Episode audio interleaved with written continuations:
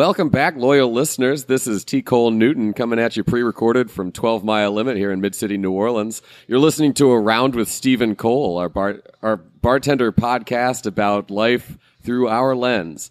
That's my lens and also my co host. Why don't you introduce yourself? Hey, everybody, this is Stevie Mata back with another fantastic uh, selection of guests. Uh, two people who are, you know, very well known here in the mid city community uh, for their work, uh, opening businesses, working, and just being providable, uh, hospitable people. Um, so let's go ahead and let them introduce themselves. Hey, my name is Pauline Patterson. I'm one of the owners of Treo on Tulane Avenue, and I also used to be one of the owners of Finn McCool's Irish Pub on Bank Street. Hey, I'm Tyler Chauvin. Um, I am the general manager and the bar director over at Treo on Tulane and Banks. And Tyler, you started at Finn McCool's too before.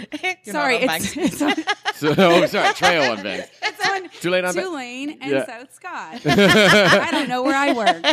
I'm geographically challenged. Yeah. It's, it's tricky. I love Mid City. But you were also with.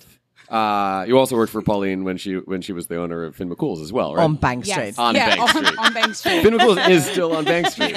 And 12 Mile Limit, for those of you who may be not as familiar with our mid city neighborhood of bars, um, 12 Mile Limit is sort of is both geographically and ideologically about halfway between the two. So Banks, we're between Banks and Tulane. Banks is where Finn McCool's is. Uh, Tulane is where Treo is, and Banks. Uh, sorry, uh, Finn McCool's is definitely more of a. It's an Irish pub, uh, Irish owned, and has always been, as, Yes. as- which is Forever. sort of novel for an Irish pub, interestingly. Um, but they're definitely a neighborhood joint. You can get good stuff there, but it's not. It's not a cocktail lounge. And Treo is definitely more of an upscale. They've got an art gallery upstairs. They have a more extensive wine program. They have high end spirits and cocktails, and uh, a sort of an sort of upper class kitchen situation they're doing. And I feel like 12 Mile Limit, in addition to being geographically between the two of them, as I described, is sort of is sort of halfway between those two things. We have the fancy cocktails, but we're a bit more of a dive bar environment. And so it's sort of I was really happy when I mean, we've been sort of living in Finn McCool's shadow for a long time. I don't think I ever would have opened if we weren't a block away from Finn McCool's. Well, thank you. I, oh, you're welcome. Uh, thank you.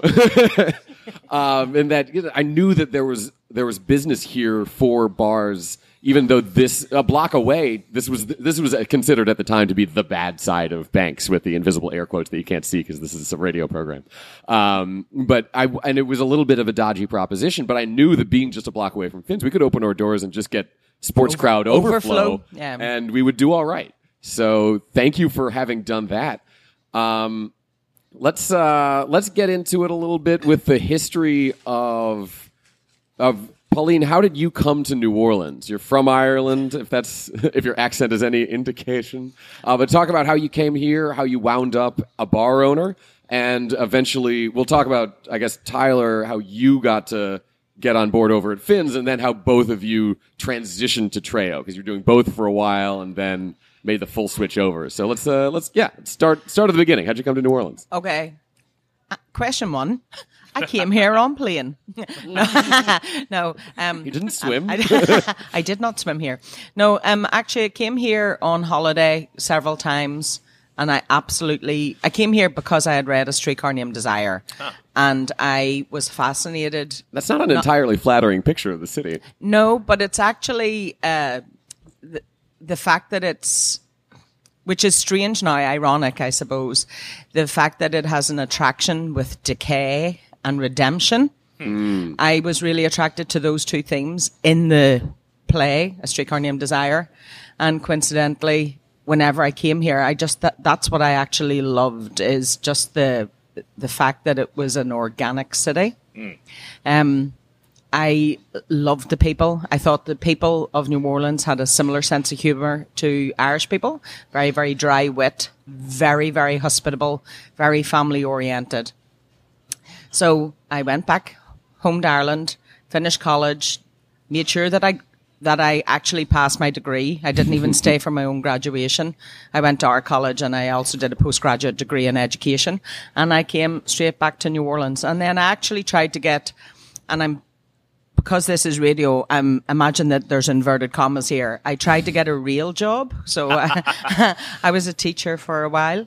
But unfortunately, there's more money in bartending. Yeah, definitely. which will also lead to the problems that we're having in society now. Yeah. Um, so I was bartender at Mick's Irish Pub Sure. on, on Bienville Street, and then lots of people kept on saying, "Well, you're running this place, or you're looks like you're running this place. Why don't you open your own place?" So Mick's is a different type of bar to Finn's. Um, my husband wanted is a massive sports player or a sports um, watcher, and we decided to open up Finn McCool's, which was essentially a sports bar Cool. It was- Oh, I'm sorry. Sorry, No. I was going to say, yeah. When did Finn McCool's actually open? in 2002. Okay. Um, we bought it with um, two other people, and it was what our goal was to do was to try and open up a bar as a pub is similar to a pub in Ireland, which is in almost like a community centre. Cool. It's um, a public house. Which I think that we were pretty successful with, and I think that it became such a community centre after Hurricane Katrina. Mm-hmm. So a lot of people would come to us in in that end, like how did we come to open Treo? A lot of people came to us and said, like, you should open up a Finn uptown or you should open up a Finn somewhere else. And our our thought was, well no, Finn is Finn McCool's. I, we didn't want to open up an uptown one because then that one would be possibly the Arsenal supporters uptown Finn McCool's and and our idea was everybody should be able to watch sports together that we should all be able to do things together and get along. So what we thought was um, there was oh, at that stage there was there was twelve mile limit at that and serendipity. Like if you wanted to go and get get a good cocktail, there was maybe one other place. So a lot of people would go uptown or the Bywater or the Marigny on date nights, and I thought, well, why don't we open up another like date night type of place? And also because I'm an artist, I wanted to do something that would support local artists. So we opened Treo. Cool. All right. think- Tyler, yeah. when did you start working at Finn McCool's? Um, I want to say that this year I'm coming up on my it's either my sixth or my seventh anniversary working with the Pattersons overall. So I, I and I, Treo's been open for about three and a half years. So maybe it was like 2010, 2011. I want to say. When did you move to New Orleans? Oh, Or- I'm from New You're Orleans. from New. Oh, that's, yeah, okay. I'm a that's show right. van. So Uh, If you can't how long? tell Have, from how the long last have you name. been in the uh, in the bar world? Was was uh, Finn's your first bar job, or where, No. where were you before that? Um, so I actually started bartending. My first job was at Cafe Banquette. I don't know if people remember that. It was 2003, I want to say. I was 18. And it was just one of those like club bars on Britannia Street that um, would have a line like wrapped out, you know, all the way from Britannia down to St. Charles. And it was just kind of one of those Jaeger bombs and, you know, Yeah, Cafe Banquette was owned by the same people at that time who owned TJ Quills. yes, yeah, yeah, So- exactly. Yeah, I remember. I remember those fraternity parties. That was uh, that was a time. yeah, it's there's certainly been an evolution um, in my career. I know for a while after that, um, I did some time on Bourbon Street, as I think most bartenders have. It's kind of one of those rites of passage. I feel like um, so it's kind of like putting in your time, you know. Um, so I did that, and that was stressful but busy. And then after that, it was like, okay, well, I've had enough of um, of that scene per se. I went and I actually took a break for a while. Was a cake decorator at Whole Foods Cool. That sounds yeah. Yeah. I did that for a whole year, and then, like Pauline said, there's a lot more money to be had in bartending than there is in other creative outlets. So. I actually went back to work. Um, I went to Rue 127 when Ray Gruezke was opening that up, and I helped him open that and kind of did some bartending and waiting tables. And that's where he brought on um, this guy named uh, I can't remember his name now, um, but he was he was classically trained in making cocktails. He was fantastic, and so I kind of learned a lot from him in that respect of you know like how to make a Ramos, how to make a pisco sour, and all of these things that I'd never really been familiarized with before. And so when I left there, um, I briefly worked at La Petite Grocery, but I'd been drinking at Finn's for a while. I mean, that's kind of everyone's, you know, oh, you get off of work and, you know, you go to Finn's and have a couple of beers, a shot, whatever. And so I'd been around there watching Saints games and whatnot. And then um, I was working at La Petite Grocery, and Pauline and Steven came in to see me one night. Um, and I was waiting on Matt Dillon, I think is who I was. and so, so Steven, Steven tells me he goes, Before goes, she "What- says this, I am absolutely mad about celebrities. I, can, Okay. I cannot handle myself. yeah. So that's Stephen. Uh, Pauline, they were sitting in a booth situation where Pauline's back was to Matt Dillon. And so Stephen was like, so I guess you had gotten up to go to the bathroom or something. Steve was like, T, is that Matt Dillon over there? And I was like, yeah, why? And he was like, do not tell Pauline. She'll freak out. And I was like, okay, fine. And so, I mean, the whole time I was, I think it was like a slow, rainy night. So I just had Pauline and Steven and I had Matt Dillon. I was actually more excited to wait on Pauline and Steven. Like, I was more starstruck about that. I was like, who cares about Matt Dillon? These people keep me hydrated after work, you know? So I think at like three in the morning, I got a message, a Facebook message from Pauline that was like, "Hey, are you interested in working at Finn's?" And I was like, "Are you kidding me?" yeah, I was like, "Er," and so um, it was right before. I guess it was like a hurricane or something, and so I mean, I ended up just. It was one of those things where it was going to be okay. Well, we can't guarantee you any shifts yet, but you can do pickup shifts and stuff. And I was like, I was in grad school, and I was so crazy to work at Finn's, like so excited about it that I was like, oh well hell i'll roll the dice you know? What's the worst that can happen is if i don't get shifts then i just have to go find another job.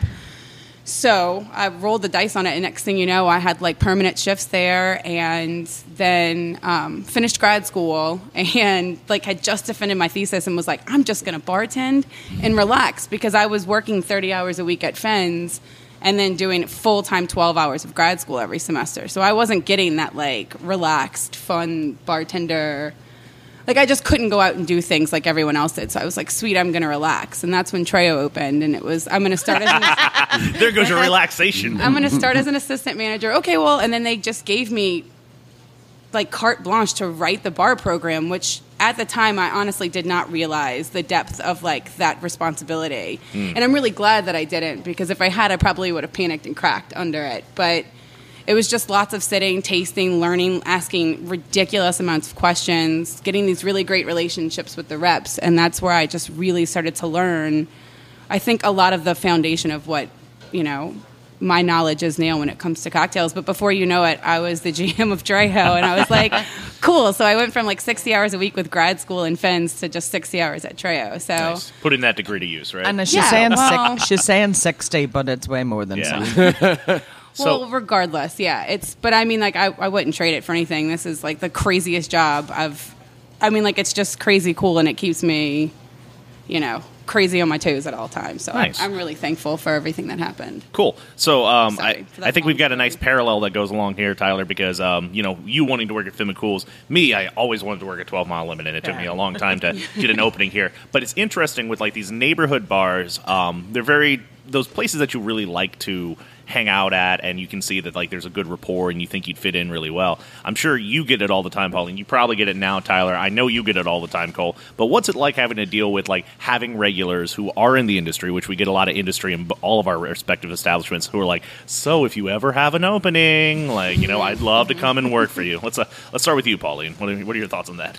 Okay, excuse me because I'm swallowing the most delicious sandwich ever. Brunch at uh, 12 Brunch. Mile Limit, Yeah, uh, yeah. Friday, Saturdays and Sundays. This There is actually my breakfast and lunch combined, so definitely brunch. um, it, it's hard to say. I'm a yes person. I'm a people pleaser. Um, I, I find it very hard to say no to some people that we just couldn't fit in. And it took a while, like people asking and asking and asking, can I get in? So when Tyler said that we came to look to um, at our at our at um, the boutique grocery, Yeah.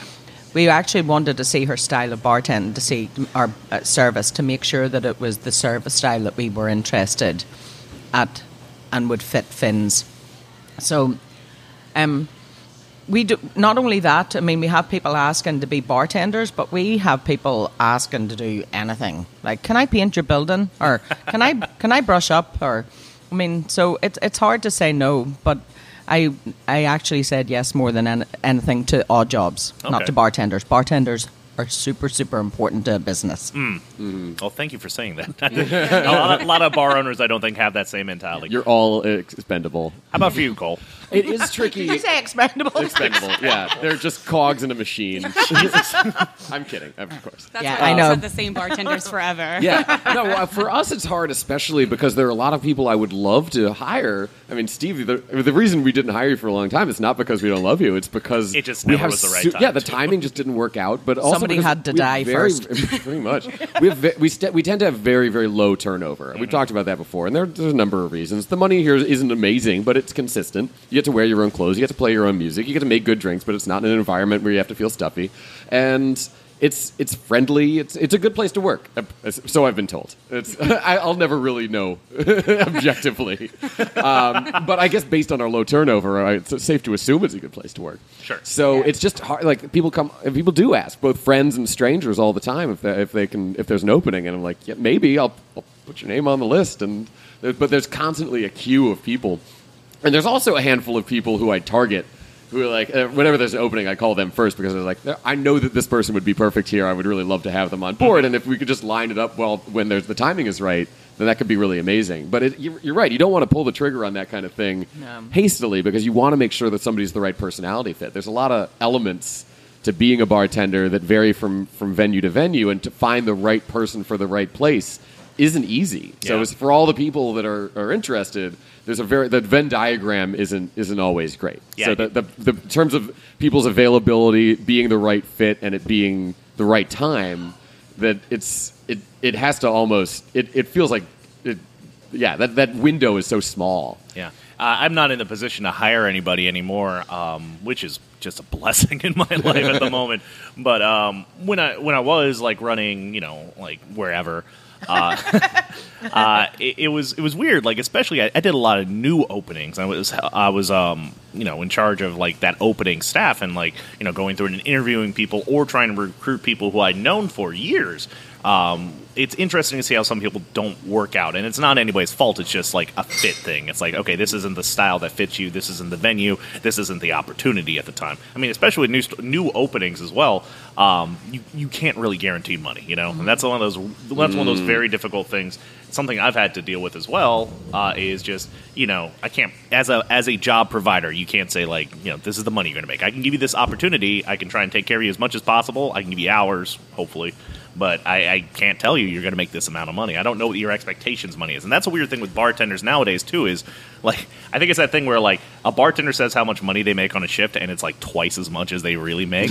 uh, there's just this unrealistic idea of like how much money bartenders are actually making per shift. Uh, uh, to go to that point, so it was sort of hard uh, uh, to initially hire people at Treo, and we were trying to go with people that actually liked the cocktail making at Finn's. Mm-hmm. So we had a couple of bartenders that did do a transition, but it's hard to keep a bartender in a place. First of all, Tulane Avenue is like uncharted territory. it's like trying to look at a map going, where is that? Mm-hmm. so it was uncharted territory. So we didn't have the clientele that we had at Finn's. Plus, by nature, cocktail uh, type bartending is slightly less money percentage wise to. You like, can't put out the same to- to volume, if you're making yeah. more of Right. the drinks Yeah. from multiple ingredients to order. So if you have a bartender that's working at one establishment and making three times as much, it's hard to sort of keep them at. Uh, it was hard to keep them at Treo when Yeah. we first opened. Okay, so Tyler, now If you're in a position um, as GM of Ortreo. Are you in charge of all the hiring and the personnel like issues Yes. and things like that? Cool. Yeah. She So- is in charge of everything. Everything, goodness. All right, so how is that for you now? Like, you know, I'm sure you have people that you know, and you've been a great mentor recently as well, too, because you have a really interesting career track that I would like to go into a little bit because Sure. I, I saw you definitely when you started getting into cocktails. That's how we first met. Yes. Uh, but now you're kind of mentoring people and taking a lot of people who haven't had the chance to bartend and giving them that opportunity to learn craft cocktails. So, what is that like? Um, do you have a lot of people beating your door down to be like, yeah, can I just get a couple shifts a week here at Treo? Or Yes, yes, Yeah. and it's it's it's been very recent that that's happened. It's not when we first opened, Yeah. like Pauline said. And again, it's there's so we have people that walk through the door customer wise every day that are like, oh my god, we didn't even know this place existed, and people Where, say that. where, when did you open? yeah, I love it because that means you're getting somebody for the first time. Yeah, Right. That's an opportunity for a regular that just Right. walked in. And every, so- every time you can get a new regular, that's from a business standpoint. You that's get to just, tell them the story. Yeah, you Have you got a half an hour? Let's yeah. Sorry. Go And so, I mean, there's there's enough easy talking points in Treo. I mean, between the art gallery and that really crazy ceiling installation, and then the awesome courtyard. That I mean, like, there's there's no shortage of like things to make customers new. But that, I guess that's not or regulars. But that's not what we're really talking about right now. Um, so for hiring. I mean, I had a really good friend of mine who works at Loa who, after coming to Treo about a month ago, was like, dude, I really want to pick up a shift or two at Treo just every week, you know? And and I think that that's the thing that I keep running into is everyone wants to just, oh yeah, I'll just work one shift, I'll just work two shifts, and and it, it's just there isn't enough there is enough time in the day to hire all of the people that mm. are fantastic. But it, it's certainly it's an honor for me when people that I, I I really really respect say things like that to me because then that makes me feel like at least I'm doing something right. But yeah, I do get lots and lots of uh, resumes and phone calls, text messages, things like that, and we have a really low turnover rate too. And the money's the money's pretty decent. Um, it's you know it's probably right on par with what 12 Mile does, um, but we I mean the the only time that people really ever leave is if they're looking maybe to like go take that next step Yeah. and be like a bar program director or to be more of like a bar manager. our, or move out of state. And I The- mean, there was a year, I think it was last year. I think it was last year that we lost three bartenders in one Oh. year, but all of them left to go open their own bars. And at some point, it's just like, well, I can't be mad at that. I, I wanna, that, That was- we just yeah. high fived because Yeah. that's the goal of every bartender, is mm-hmm. it not? Mm-hmm. yeah, Yeah, I so mean, that's Jeff- certainly my goal. So yeah, and I guess you can count Chuck too, because Chuck, Chuck and Jeff both used to bartend here. Chuck had left for a while, a while back, but then Jeff was our GM here, and then went to go be a partner at Bakery Bar with Chuck, and who owns Debbie Does Doberge. So two of my former bartenders opened Bakery Bar. Uh, my bartender Sam moved back to the West Coast to open the Mule Tavern, which is sort of it was hermit crabbing an old dive bar and sort of putting in a little cocktail program there. And I was like, oh yeah, good, uh, good, good idea you had. I, which I joke about. He actually had that idea long before he even knew the 12 mile was a thing. It's, Yeah. uh, um, and then uh, Lauren Holton, who I know that she and her partner were planning on opening Turkey and the Wolf years ago before she was a bartender here, but she was here before doing that. I was like, oh, this is look at all look at all this. These So, people so people their graduated from the school of 12 mile limit. I Yeah. love it. Yeah, pretty much. Yeah, but people. Did know, you give them on, certificates? Like, we always should And get them, like, some our- graduation gowns? Those, some, one of our when when Anderson Stockdale left, I, I bought her a gold watch for, Nice. for a retirement party. Not like a solid gold. It was like got it from Costco. It was a nice watch, but it was. Like, Things to look forward to. yeah, I know. You're never leaving, Steve. I don't know if I told you Uh, that. I- they've, I- they've I would preferred the attic space for you. I would actually prefer the. Welcome uh, to my world. I would prefer the certificate that I get when I decide I don't want to run my own programs. I don't want to run my own establishments, and then you could be like, "Here's your certificate. You're a bartender again." It's like, yes, awesome. It's like, how's inventory doing? I don't know. I don't care. I do like the uh, when you talk about people just hiring people for odd jobs around. Yeah. That happens so often, Yeah. and our our accountant or my my accountant, the bar's accountant too, which are slightly different things, but there's a lot of overlap, obviously. um, my my lawyer, the people who do our sound system. a lot of a lot of the people that do a lot of the work here, and some most of them have been quite good at what they do. And I'm always uh, they've, they've all started as regulars first at the bar, and people just sort of. And I think it's by virtue of having a neighborhood bar. Yeah. they it's you know people want to do that kind of work for their neighbors in their communities. Sometimes they'll accept some payment in trade, and that's good for Yeah. both parties. And it it really I think having a bar that it really is a neighborhood hub, you get that a lot more because people. Yeah. Feel like that's part of building a community is, is, Yeah. is creating and recognizing those opportunities, Right. and that's that's just it just sort of happens. I'm not mm-hmm. even sure how, but it's I'm, I'm very satisfied with all of the service that we get from those people, and they're still my accountant actually not so much because she has a couple of kids now, so she doesn't she doesn't not the not the bar goer that she used to be, but our attorney is here seven to twelve times a week, I think he pays the light bill, honestly. pretty much. One like Smith and. Forge at and, a time. and yeah, he well for all the money we give him, he gives it all right back, Yeah. which is great though. That's that's kind of Well, how it works. Yeah, that's that's exactly how we viewed it. You know, like if people are drinking in here and we have a job, I would rather give it to somebody that we actually know than outsource it to Hmm. to somewhere else or somebody that's drinking somewhere else. Nice. Yeah. So let's uh, switch back a little bit. Uh, so Tyler, the first time I met you, I don't know if you remember. You might Yes, have. I do you remember. won a cocktail competition. I did. We were having a, I believe it was a Cat Daddy cocktail competition. We are highlighting bartenders who hadn't been doing craft cocktails. I think the stipulations were like you were in your first year of doing craft cocktail bartending, if I'm not mistaken. And then it was Cat Daddy. I think the apple Moonshine. moonshine. It was Mine the was a- cherry a- moonshine. Cherry moonshine. That was the one that was upstairs. Yeah, it was at the Yeah, balcony at bar. The, mus- at the upstairs of the balcony bar. Yep. So I met you there, and then like you guys brought up a slew of regulars to Yes. come support Tyler, which was great. course. Um, that's the way to win a cocktail competition, obviously, guys. Of course. No, it really is. Um, Yeah. Ask Cole Newton. yeah.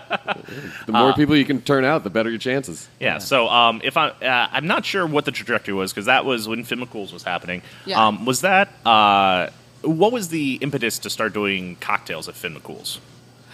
Um, actually, we've been doing cocktails all the time. It's Okay. just that uh, people, like my sister, actually, she's the one that invented the frozen Irish coffee that we Oh, okay. have there. But she also, and she will fight you for this. My sister Joanne Fitzpatrick Mathern invented the strawberry shortcake. The strawberry shortcake. That shot, do you know the one with the? Okay. She invented that. All right. And she will fight you for that. but she, like, she's been making cocktails at uh, Finn's for ages, Is- bringing what's- all what of was her the fresh dif- fruit. and- what was the difference? There's a lot of places that do a frozen Irish coffee, and I'm wondering if there's a big difference between. You know, say Fighting Molly's words, watch or, out. Well, I'm not- Yeah. what's how do you create a? Do you just is it? Ha- yeah, is do you think there's a big difference between? I think there- the- I think there's a big Aaron dif- Rose famously has one. I think Molly's. There's several places that have them. What, No, what I think you're starting a con- uh, cocktail contest there for the Irish coffees. Oh, yeah? Yes, I think I that would- that would be a good one. Yeah, I, Uh, I, I'm curious just Yeah. to, just Well- to line a bunch, line up several of them I mean, up and see what. obviously, people that go to the uh, go to Molly's say Molly's is the best, and obviously, the ones go to Finn's say Finn's is Right, Finn's are the best. Rose, Yeah. Rose, Yeah. Sure, yeah. But what's Uh, the? But that's what I'm saying. Like we didn't have a frozen Irish coffee until my sister made it, and uh, that's chip. Um, but again, like I, whenever I worked at Mick's, I was doing cocktail stuff there. Okay. it's just that we happen to be known as a sports bar, Mm-hmm. and it's like you don't see people in their jerseys with a martini glass or, Yeah. or whatever. it's mostly just beer. Right. Um, but uh, they've they've they just I think with the internet Mm-hmm. is whenever there was the explosion of who's doing what. I mean, it was just more you knew what to get there. I mean, Right there was cocktails named after customers. Yeah, Cool. yeah, Yeah. The, the Christine Fulton. Yeah, the Maganaki. But I mean, yeah, but I and I mean, Yeah. in that respect, like I guess if you're looking at some sort of like divide between like we. We certainly weren't making like French 75s, No, no. things like that. We were, it was kind of just like everyone coming up with their own sort of like fun thing. Um, but I mean, there, like I, for instance, I, um, I'll go in and fill in at Finn's very, very rarely. Like St. Patrick's Day, I never get away from Finn's for St. Patrick's Day. I could live in Minneapolis and they would fly me in. You're to coming. work. You're working St. Patrick's Day, right? Yeah. so, like, I actually leave. I take a vacation day from Treo just to go work at uh, Finn's on St. Patrick's Day because it's, you know, it, it, and so it, anyway, uh, it, obviously not on St. Patrick's Day. It's just way too busy. Um, but for we worked, uh, Gretchen who bartends at, at Treo and myself went and worked. We filled in a shift at Finn's, and I remember when I walked in, there's a there's still a lot of crossover between like people that are regulars at mm-hmm. Finn's, right? I'm sure at 12 Oh, sure, Mile, yeah. at mm. Treo, they kind of just make the and the staff rounds too. Like Yeah. our, our staff will drink at Finn's after work. Finn's staff will drink here after Yeah. work. Right. It's just it's, Yeah. it's the neighborhood. and Just everyone just kind of moves mm-hmm. around. And so there was some of the people that I knew from Finn's and from Treo, and they were sitting at the bar, and they were like, "Hey, Tyler, I'm so glad you're here. Can you make me a mai tai?" So I think the distinction to make between like the, the cocktails at Finn's and then say, for instance, the cocktails at at Treo or even Twelve Mile, for instance, since we are kind of in this like little loop together, is that you know, it's more of the, there's more, at Treo, there was more of the classical focus on things to where these are the cocktails that have been called for, that you can bring them back from like different parts. You know, I mean, some of these stretch back all the way like before prohibition and things like that. And so these are the ones where you're taking a lot more time to balance with like, with like equal measurements, you know, and just, and there was hmm. more of a precision involved in it. Whereas I think at Finn's, it was more of like a, here's a three count pour of this one and a two count pour, which there's, there's a lot to be said, I think, or, on or both like, do you know what would go really good in that rum? Watermelon. Right. right. Which again, it's, Sounds delicious. it's really yeah it's and i think it's all just really specifically catered to like what the needs of the bar is so for instance you can't you can't do like uh, measured out cocktails at Finn's during a soccer match. I trust me from experience, you can't do it. It's too busy, mm-hmm. and you would just be, you know, you'd be overwhelmed. Whereas it's a, a bit of a slower pace. But I mm-hmm. mean, we've had crazy busy nights at Treo where at the end of it, everyone's just looking at each other like, and it's more of instead of like being muscle sore, you're like mental sore, Yeah. you know, mm-hmm. where your brain is like, oh my god, I can't even do two plus two at this point Yeah. because I've just remembered the measurements for 33 different cocktails. Right on. What I really appreciate appreciate about that time as well too, which I think is missing from a lot of people who want to all of a sudden like jump into craft cocktails or you know they want to go run their own program is um, I believe y'all made an effort to make sure to educate your staff. Uh, Yes. You I, I yes, saw you back to yeah. Tyler. Tyler. Ty- was all Tyler. But uh, I ran into uh, one of the first days I was capping during Tales of the Cocktail a couple like around that time, and um, you were there with a bunch of people from Finn's and you were all taking um, the uh, Bar Smart slides, Yes. right? Yeah.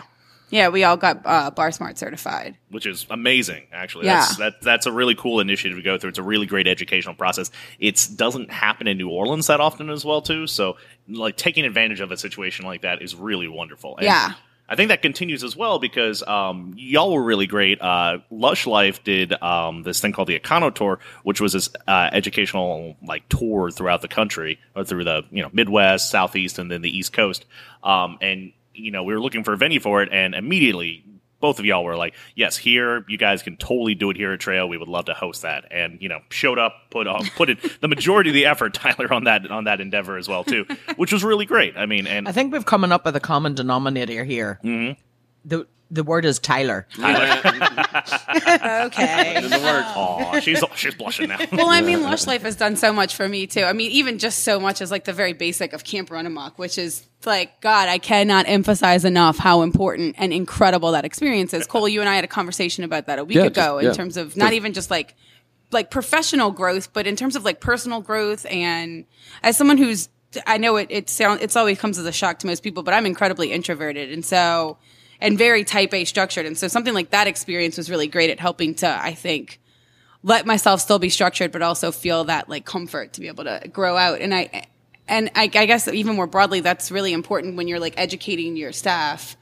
You want them to feel confident in what they're doing. So even if they are introverted or extroverted, then there, there's this level of confidence from knowing that like, well, I have this like safety net of a index box with, you know, cards that have all the recipes written on it. But then it's also, I'm not going to tell anytime I train a new bartender, I don't know if this happens to you as well, Cole, or even you, Steve, at that point, but they'll always come to me and go, Oh, wait, what's in a French 75 again? Oh, wait, what's the measurements for a last word? Oh, what's the measurements for a Vesper? And I'm always like, there's a box right behind you.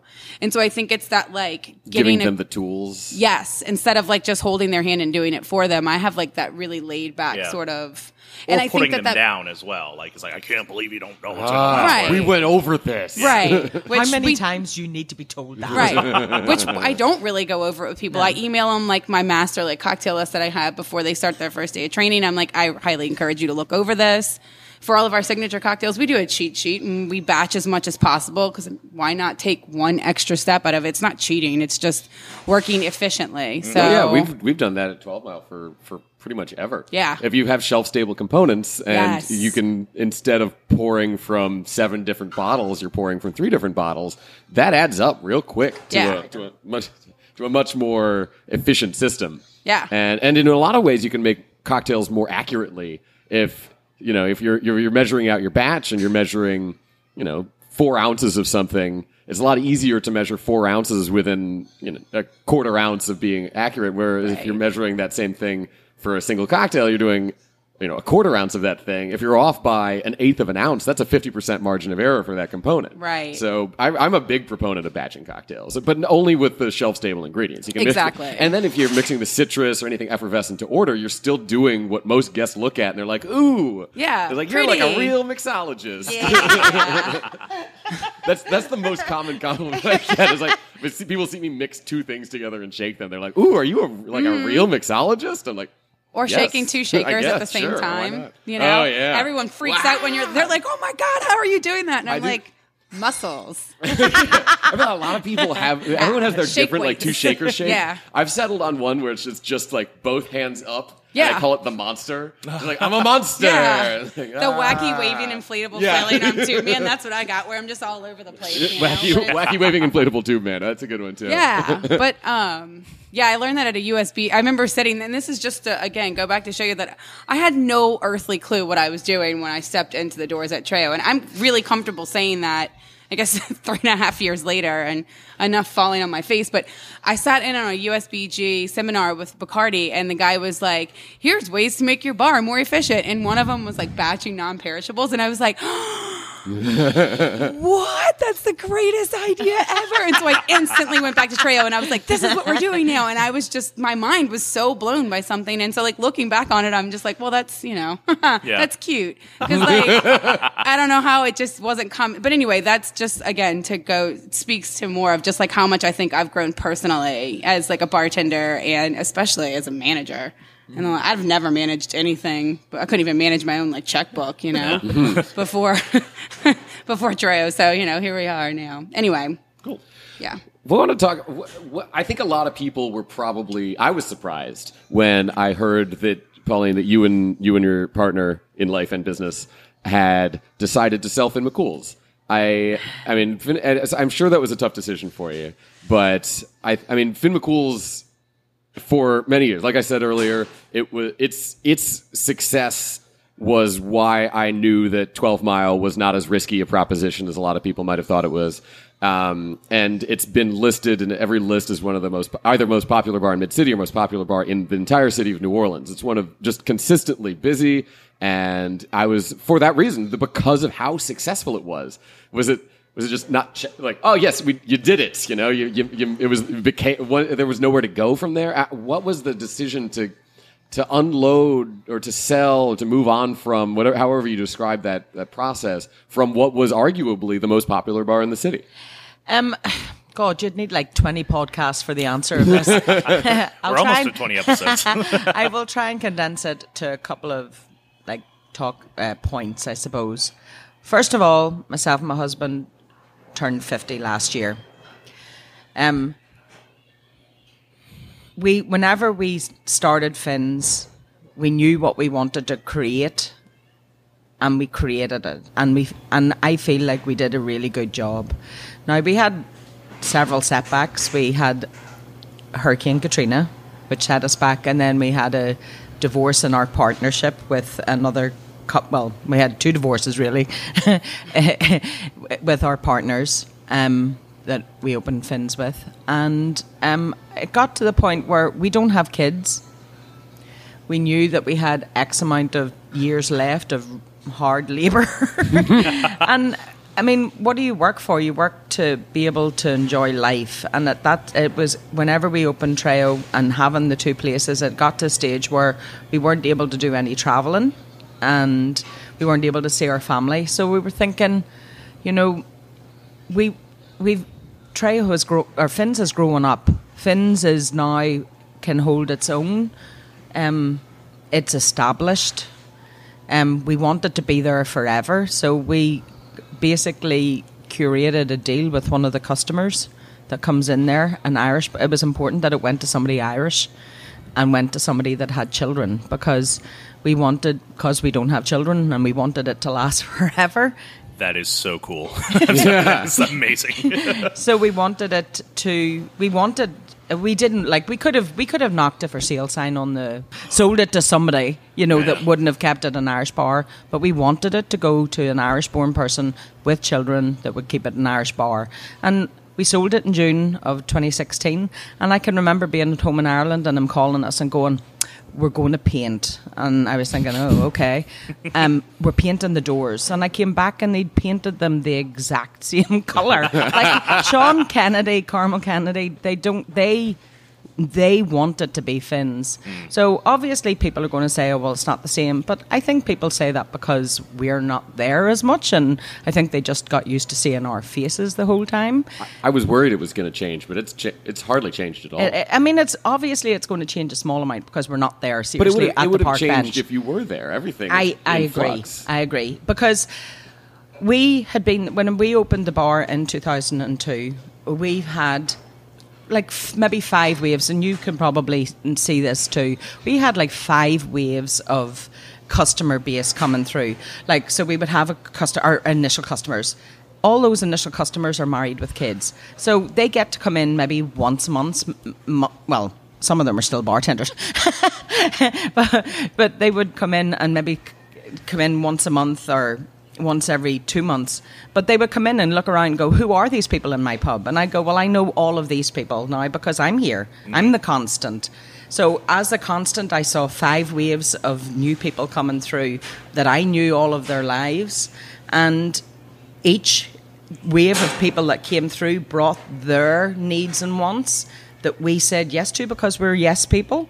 And slowly Finn's changed from the from the opening to to whenever we sold. So obviously through the waves of customers that come through. Yeah, you're just responding to, to, yeah, demand. Yeah. So um, while th- there's customers that we have had from 2002 that we're still super super s- strong friends with, and there's customers that we met last year that like we went to their house for dinner. You know, so I mean, it's just that there's people that there's just people that will always be in your life, Yeah. no matter what wave they came in. Awesome. I had a, uh, a really great opportunity recently. I got to go to Ireland for the first time um, uh, for about four or five days. And um, I, the only way I could describe it was, um, do you, you guys know the show King of the Hill? Yeah. So King of the Hill, I never really got until the first time I went to Texas, and then that show became really, really funny to me.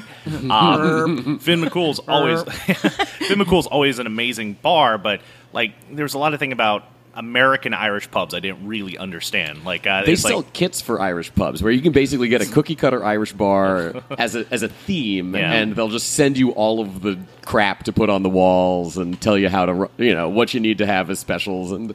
You, it's it's Irish themed bars Yeah. are well more common in the United Yeah. States than actual Irish pubs. they don't measure up. The, all the pubs I went to, and we went to a lot of pubs when we were in uh, Ireland, uh, like in uh, Midleton and in Cork, and it, it was great. But like, it kind of was this connection for me to realize how special Finn McCool's is because Yeah. it, out of all these Irish pubs I've been to in America, it's the closest one that I was like w- when I stepped into a place in Ireland for the first time to have a to have a pint.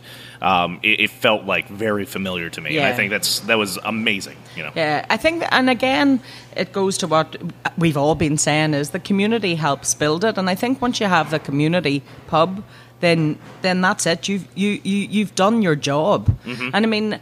Uh, you- you're saying 12 Mile is geographically in the centre between Finn's and Treo. I, I still feel like one of the reasons why we opened Treo was because we felt that from Bowden to Tulane Avenue and from Carrollton down to Jeff Davis was just completely abandoned. It felt like nobody, and I- can I curse? Yeah. Yeah. Nobody gave a shit about this that part of the neighbourhood, and it was like, well, it's okay. Well, whenever you open Twelve Mile, before that it was yeah, go to Banks, but don't go to Bowden.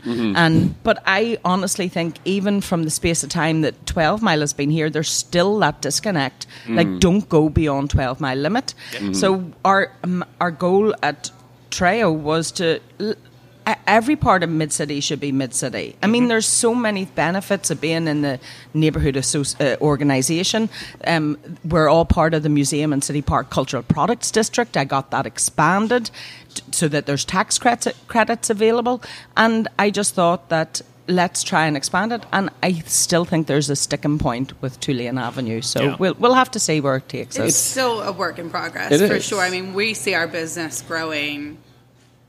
Sorry, I was super uh, super relaxed. Um, we see, uh, I mean, like we see the business at Treo. It grows pretty much like every month, you know, Yeah. it, it, it, within the within the parameters of like, well, this is summer, and so you're only gonna. I mean, everyone, you know, we all know. But you- you've been around long enough that you can see the the year to year. Like, Yes. it's not necessarily fair to measure April against August. Exactly. But it's fair to measure August 2017 against August 2016. Exactly. And I mean, I think that we're seeing, you know, a- and also like I, I just want to point out that with Treo, I think we we have such a dynamic space there that it's it's really given us the platform to work with a lot of nonprofits and a lot of like community um, community development sort of situations. So, like for instance, uh, Pauline organized this wonderful uh, this wonderful uh, panel lecture last night um, for this author who wrote uh, Kathy Shorr, who wrote the book um, Shot so it just it gave so it, it gave a in a community that's like so raw and sensitive to gun violence you know right now and not just within the uh, the the lines of mid city but in the city as a whole it really ga- it gave an opportunity for the community to come out and to sit and talk with survivors of gun violence which i think is opening up the doors to like healing which is something that we're trying to do with as many different aspects in the in the community as possible. And i think that's going to be treo's contribution to the development of community is creating a safe space where and i know cole you do unbelievable job of that here and it's you know, it, it's just it's great to see so many different spots that are trying to work in different ways to connect a community. Yeah, and ag- again, going back, the whole idea of a pub to begin with was it was a, a, a public space for drinkers that weren't ha- weren't having to be members. So it was like a kick, uh, like a pushback against upper class um, drinking's men's clubs. So this became a public house. How does a public house work? It becomes community driven. 12 Mile Limit, Finn's, Treo, all community, Three Palms, The Drifter, mm-hmm. all 504 Craft Beer Reserve. I mean, all becoming super, super community driven. Yeah. right. I, I'm very proud of all the spaces around here. Finn's set up precedence for that, but everything Yeah. that right now is very open, comfortable space. Like Yeah. last night, uh, this party got out at the Drifter, which is this uh, motel that opened up on a Tulane. tell. It's it's a tell. They've, they've got rid of the mo. Oh, it's no mo. There's no mo. A. There's no motor. But uh, they, they've got a pool space that's available, and uh, I'm, I'm going to give credit to y'all as well. I mean, like 504 and, and the Drifter and everything, all those renovations and businesses that now feel comfortable going on Tulane. You guys were the icebreaker. You were like yeah. the you were you were the We uh, were out on our own yeah. for a long, long time. The, we the were in the coal mine. trenches. Yeah. Yes. So um, it's great to see them here, but like this uh, party ended at the Drifter, and I was just by my lonesome here at the bar, and uh, just this wave of people came in, and like I honestly had a very hard time like kind of pinpointing where they're coming from because it was like all ages and all races and all like you know Yeah, you know it's awesome. orientations and everything, and it was just like this very cool group of people, and then I was just like, "Are you guys coming from a party somewhere?" And somebody was like, "The Drifter." I was like, "That's cool. That's very cool." But Yeah. it's great to just have so many spaces where I don't think that crowd could have gone anywhere and just felt just as comfortable as they would at any of these establishments. Yeah. Right. It really is. I, I think it was a very brave choice to open when you did on Tulane, and everyone knew that the, that that that that corridor was primed for a revival because they built the medical complex down at the end. There were a lot of these businesses that were that were there and waiting to be flipped over. And I think, other than Avery's on Tulane, I think deserves a lot of credit too. Oh, they yeah. opened Oh, right around the same time the 12 Mile Limit did, so well well before anything else in that, that new wave. But you guys were definitely out in front, especially for the bar scene, and to Yeah. see the 504 Craft Beer Reserve, which is one of the best beer like craft beer stores in the city now. Yeah. And and the Drifter and the Ben Louis, which is another boutique motel that just opened over Mm-hmm. And on then that the corridor. distillery, the distillery that's Port, opening. up. Porch Jam Distillery is. Porch Jam? Oh my god! Is it Oh good? my god! It's go- so exciting. Huh. So yeah, It's but behind you- the much in the Midtown same Hotel. way that Cure are that we're uh, contractually obligated to mention it at least every other episode. um, did that did that same uh, did the same thing on Freret several years ago. That you guys were sort of doing that that somebody that somebody had to be first. And if you look at Freret now, I think that's that could be where Tulane is headed in a couple Well, of years. Again, um, whenever we first opened Treo, so my sister is a real estate agent and she works for Latter and Blum, and I, what I wanted to do was work with her to try and help ne- the neighbourhood from Jeff Davis, from Carrollton to Jeff Davis and Tulane to, to to Bank Street. I we through MCNO applied to expand the museum and city park cultural products district to include those areas because for some reason when they drew that boundary they they actually drew it and cut out Finn's even. Yeah, that's So not I- for, for some reason. That's Uh, very on purpose. I think. yeah. so I got it expanded, and there's tax credits available for that, and you can actually go to the the web the Museum and City Park Cultural Products District website to find out what is available. But I flyered the neighbourhood, targeted renters, and said, "Are you a renter? Do you want to own a house?" Come to these seminars, and we did like four or five uh, first-time home buyer seminars. Um, and my sister, it, it, was really her and Eileen did a brilliant job with them. Um, so a lot of people are saying, "Oh, but the gentrification, you know, you're pushing uh, you're pushing people out of their neighbourhood." We really, really, really tr- had a concerted effort to try and include as many people as possible. Um, whenever we opened tr- tr- Treo, our goal was to get as our well, our thought was a lot of places would open on Tulane Avenue what ended up happening was a lot of properties got renovated between Banks and Tulane. And there's still properties abandoned on Tulane Avenue from Katrina. Mm-hmm. Now, that is an outrage, and this, I think the city should be somewhat ashamed of that because you know, you can't revitalize an area unless a, a lot of these owners are holding on to the property because they think, oh, well, there's a medical centre going there. Why would I sell this now for a million whenever I can get five million? Yeah. Or, you know, so it just Right. doesn't make sense. It, it's, it's not productive for Well, the they're growth of a city. repaving Bourbon Street right now, so they got to concentrate on that. Yikes. Goodness. Alrighty, well, we've reached pretty much the end of our show right now. We always like to catch our guests off guard a little bit with uh, what we like to call parting shots. Um, this would be a good time. Shots! Yeah. Happy you, hour already. do you drink Irish whiskey? I actually am sober. You're sober? Nearly a year. Cool. Um, I stopped drinking on August 20th. Not that anyone's counting. no, I stopped drinking in August. Pauline has uh, joined the ranks of our sober bar owners in the community. not that I'm entirely sober. I probably drink a little bit more than you do, but I'm not nearly the amount that I used to. Right. Well, anyway, so parting shots. Let's just go ahead and uh, let you guys reintroduce yourselves, uh, say where we're at, uh, if we get the address of where we can find you at, and maybe any upcoming events that are you know to be in the near future. Okay. Cool. My name is Pauline Patterson. I'm one of the owners of Treo on Tulane, which is at 3835 Tulane Avenue. I hope people will come in and see us. I really wish you had been there last night because it was an awesome event. Um, we do monthly fundraising pub quizzes that are themed. Last month's was uh, Tyler and John had designed a summer, summer blockbusters. blockbuster. So the next one is going to be doctors and nurses. What? What? and it be- and it benefits the EMS Cool. fund. Do you have a date for that? Yeah, it's going to be July 19th. Okay, awesome. So for those of us who aren't celebrating downtown at Tales, if Mm-hmm. you want to come do something fun and charitable, and and our next art opening, we do monthly art openings. Our next mar- monthly art opening is April. Or sorry, April. sorry, I was like, wait, what? maybe I should have a drink. Yeah. Is July seventh, and the show is called Altered Images, a mostly photographic show. Cool. Yeah. Hey, I'm Tyler Chauvin, um, the general manager of Treo, 3835 Tulane Avenue. Um, yeah, I guess we do a lot of like monthly things. Pauline was talking about the uh, charity. We're also to try and do. Um, I don't know what my brain is like. I, my brain's kind of faltering right now on that. Uh, but that was the big thing I was going to talk about was the quiz too. I mean, we do them every month, so it's just.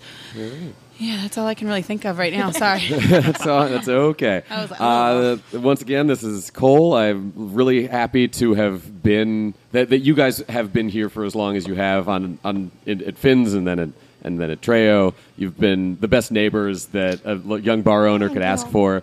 I, I always, if we run out of ones, I know that you always have a deeper bank than we do. We'll bo- borrow bottles from each other. We'll, I we'll love that. send people either way. It's really just just having a community of bars in a neighborhood makes it that much easier for each individual Yeah. bar, and it's really been a blessing to have you guys as as sort of the bar to look the big bar brother to look up to down Yeah. the block. Thank So, you. I appreciate you. that. Yeah, and I feel the same. I, I know just personally, I feel the same way about uh, Twelve Mile. Even though like we have a bit of a different atmosphere, I really, I really do look at you as one of the pioneers in terms of doing cocktails in kind of a relaxed environment. So thank you for doing that because I think it makes it more approachable to a wide variety of people. Got to expand the franchise. Yeah, drinking and learning. Coolio. Y'all, this has been another episode of A Round with Steve and Cole. Uh, once again, I'm Stevie Mata, T. Cole Newton. and we're going to catch you next week. Cheers.